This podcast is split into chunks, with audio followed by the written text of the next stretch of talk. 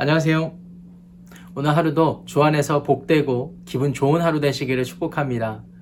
아, 오늘 여러분들이 묵상하실 본문은 신약성경 고린도전서 11장 17절부터 34절의 본문인데요. 오늘 제가 28절부터 34절까지만 봉독하고 어, 오늘 본문 전체의 내용을 간략히 나누면서 어, 우리 신앙생활에 꼭 필요한 부분들을 어, 생각하고 고민해 보도록 하겠습니다. 어, 고린도전서 11장 28절부터 34절까지입니다. 사람이 자기를 살피고 그 후에야 이 떡을 먹고 이 잔을 마실지니 주의 몸을 분별하지 못하고 먹고 마시는 자는 자기의 죄를 먹고 마시는 것이니라. 그러므로 너희 중에 약한 자와 병든 자가 많고 잠자는 자도 적지 아니하니 우리가 우리를 살폈으면 판단을 받지 아니하려니와 우리가 판단을 받는 것은 주께 징계를 받는 것이니 이는 우리로 세상과 함께 정죄함을 받지 않게 하려 하심이라. 그런즉 내 형제들아 먹으러 모일 때에 서로 기다리라. 만일 누구든지 시장하거든 집에서 먹을지니 이는 너희의 모임이 판단받는 모임이 되지 않게 하려 함이라. 그 밖의 일들은 내가 언제든지 갈 때에 바로 잡으리라. 아멘. 하나님의 말씀입니다. 예수님께서 지상에서 사역하실 때 어, 주님을 따르는 제자들에게 명하셨던 직접적으로 명하셨던 의식이 두 가지가 있습니다. 하나는 주님을 구주로 영접하고 그것을 공개적으로 시인하고 주님을 따르기로 작정한 사람들이 받았던 침례 의식이 있고요. 자, 두 번째는 오늘 본문의 배경이 되는 어, 주의 만찬입니다. 어, 예수 그리스도의 대속하심, 십자가의 죽으심을 기념하는 것이죠. 감사하는 마음으로 주님 다시 오시는 그날까지 그것을 잊지 않겠다고 주님의 그 은혜를 기리는 그 기념을 주님께서 직접 명령하셨습니다. 자, 이 두 가지 의식 모두 주님께서 직접 명하셨던 것이기 때문에 우리에게는 매우 중요하다고 할 수 있겠는데요. 이 중요한 의식을 우리가 어, 순종하는 마음으로 감당할 때 반드시 기억해야 될 것이 한 가지가 있습니다. 그것은 뭐냐면 두 의식이 가지고 있는 본질적인 의미에 대한 바른 이해입니다.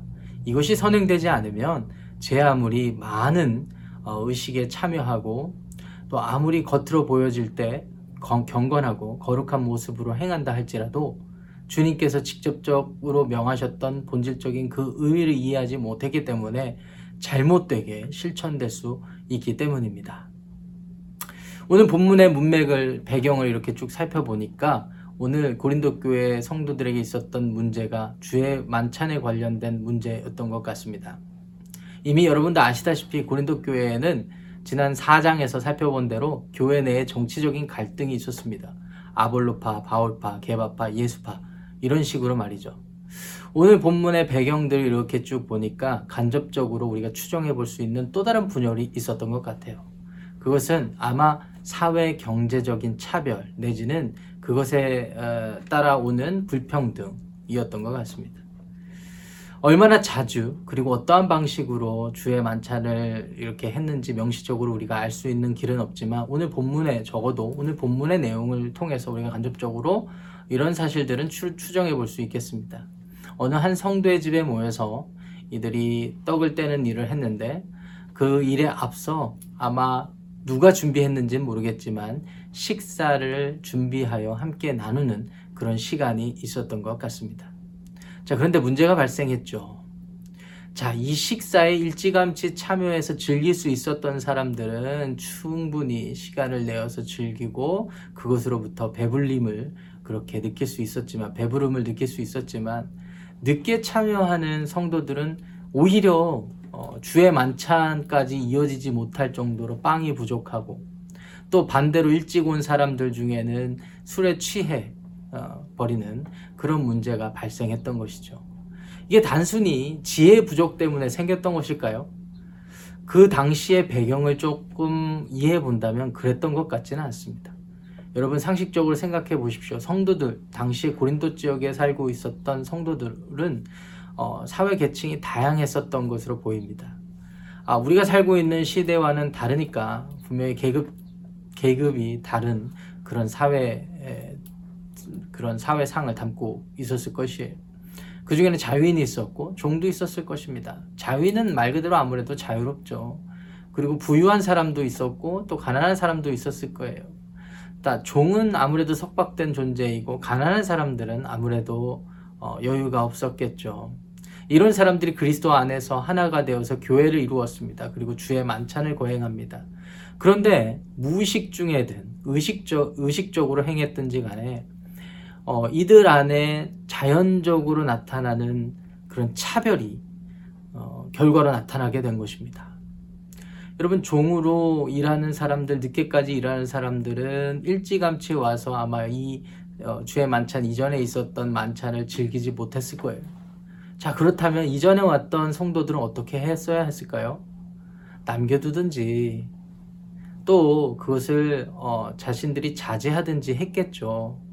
오늘 바울이 그것을 책망하고 있습니다. 아니 어떻게 교회 와서 그렇게 어, 차별이 있는 행위를 어, 서스름 없이 그렇게 행할 수 있느냐? 자 그러한 결과를 안고 지금 고린도 교회가 어, 알게 모르게 이런 차별된 그런 분열 분쟁이 있었던 것 같은데 자 이런 상황에서 사도 바울이 책망하는 것은 한 가지입니다.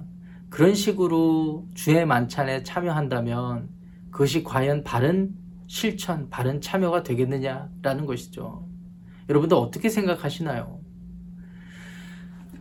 지금 고린도 교회 교인들이 아마 무의식 중에도 이런 행동을 했었을 것 같아요. 당시에 사회 문화적으로 이런 계급의 차이가 있고 현실적으로 이런 차이라, 차이가 생길 수 있지만 그리스도인 그리스도 안에서 한 몸 된 고린도 교회 성도라 한다면은 자기를 먼저 생각하기보다는 타인 다른 성도들을 주 안에서 한 형제 한 자매 된 형제 자매를 먼저 생각할 수 있어야 하지 않을까요?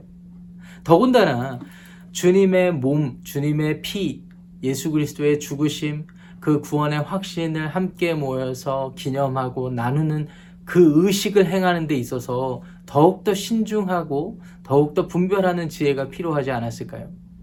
그런데 안타깝게도 고린도 교회 성도들에게는 그와 같은 지혜 또는 그와 같은 분별력이 없었던 것 같습니다. 그래서 사도 바울이 오늘 두 가지로 고린도 교회 성도들에게 도전하는 것입니다. 28절 상반절에 보니까 사람이 자기를 살피고 그 후에야 떡을 먹고 잔을 마시라 라고 얘기하죠. 고린도 교회 성도들 중에는 억울한 사람들이 분명 있었을 거예요. 어이 나는 의식에 참여하고 그것을 빼먹지 않고 잘하려고 하는데 왜 괜히 시비입니까? 이렇게 사도 바울에게 항변할 수 있었을 테이지만 그들이 참여하고 있는 주의 만찬의 핵심에는 그 신앙의 핵심에는 자신을 위해서 죽기까지 희생하신 예수 그리스도에 대한 희생이 그, 그의 삶 가운데 그의 삶의 지혜 가운데 묻어나오지 않기 때문에 당연히 주어졌던 책망이었던 것이죠. 두 번째는요, 공동체에게 이런 분별력을 가질 것을 또 요구하시는데 29절 상반절입니다. 주의 몸을 분별하지 못하고 먹고 마시는 자는 자기의 죄를 먹고 마시는 것이니라. 자, 공동체, 주님 안에서 한 몸을 이룬 그 공동체가 의식적으로든 또는 무의식적으로든 분별하지 못하는 상황이 분명히 생길 것입니다. 그런데 그것은 합당치 않고 오히려 의식적으로든 무의식적으로든 주님 앞에 범죄할 수 있다라는 것이죠.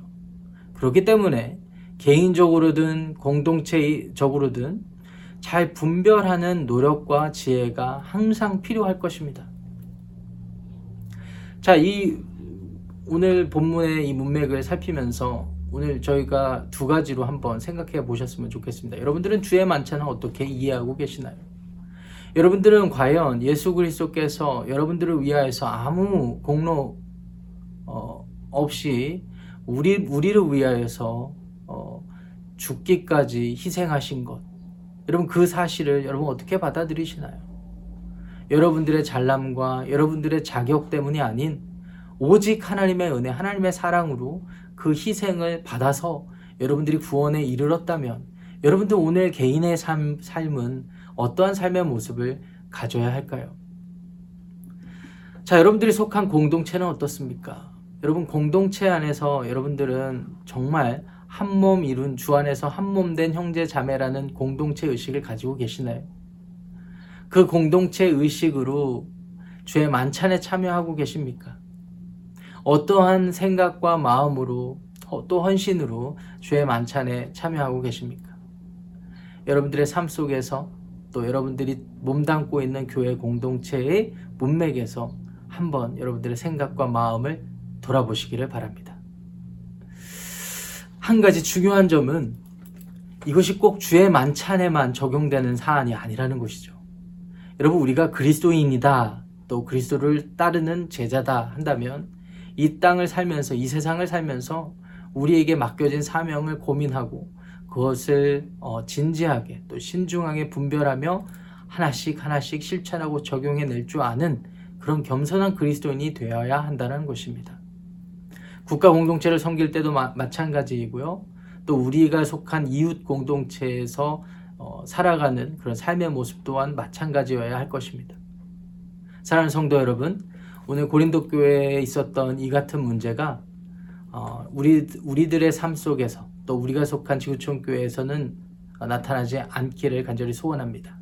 그렇게 하려면 오늘 살펴본 대로 주님께서 우리에게 베푸신 어, 구원의 은혜의 본질적인 의미 또 나아가서 직접적으로 주의 만찬에 참여하는 그 주의 만찬의 본질적인 의미를 이해하면서 우리에게 주어진 사명, 우리에게 주어진 이웃들을 살피고 섬기는 저와 여러분들이 되셔야 하겠습니다.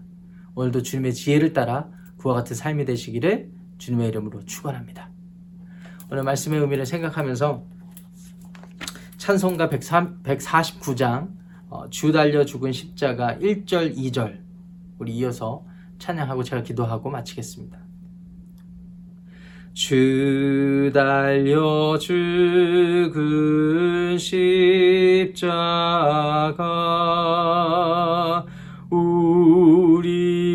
생각할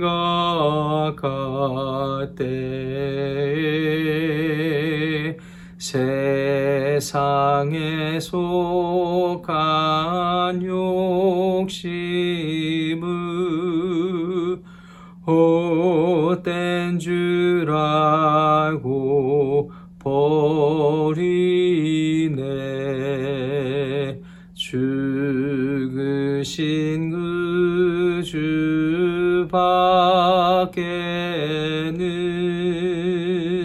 자랑을 말게 하소서. 보혈의 공로 힘입어 교만한 마음을 버리네. 아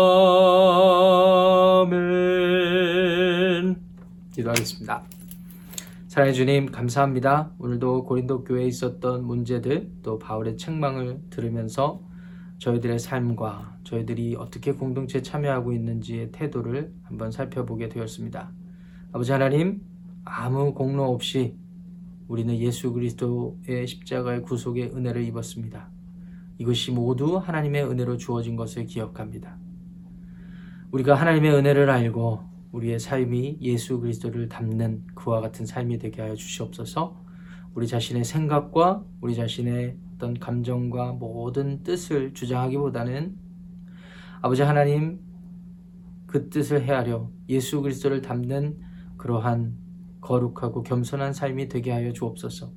특별히 공동체에 우리가 참여할 때에 특별히 공동체에 속한 지체들을 생각할 때에 아버지 세상이 어, 차별하고 또 세상 속에 존재하는 여러 다른 어, 비성경적인 또 예수 그리스도께서 기뻐하시지 않는 그런 문화적인 그런 가치관들을 따르지 아니하고 또 우리 안에 계시해 주신 하나님의 뜻, 이 세상 이웃을 섬기는 또 성도들을 내 몸과 같이 사랑하는 그 마음을 가지고 예수님처럼 섬기고 헌신할 수 있도록 우리에게 지혜를 주시고 분별력을 허락하여 주옵소서.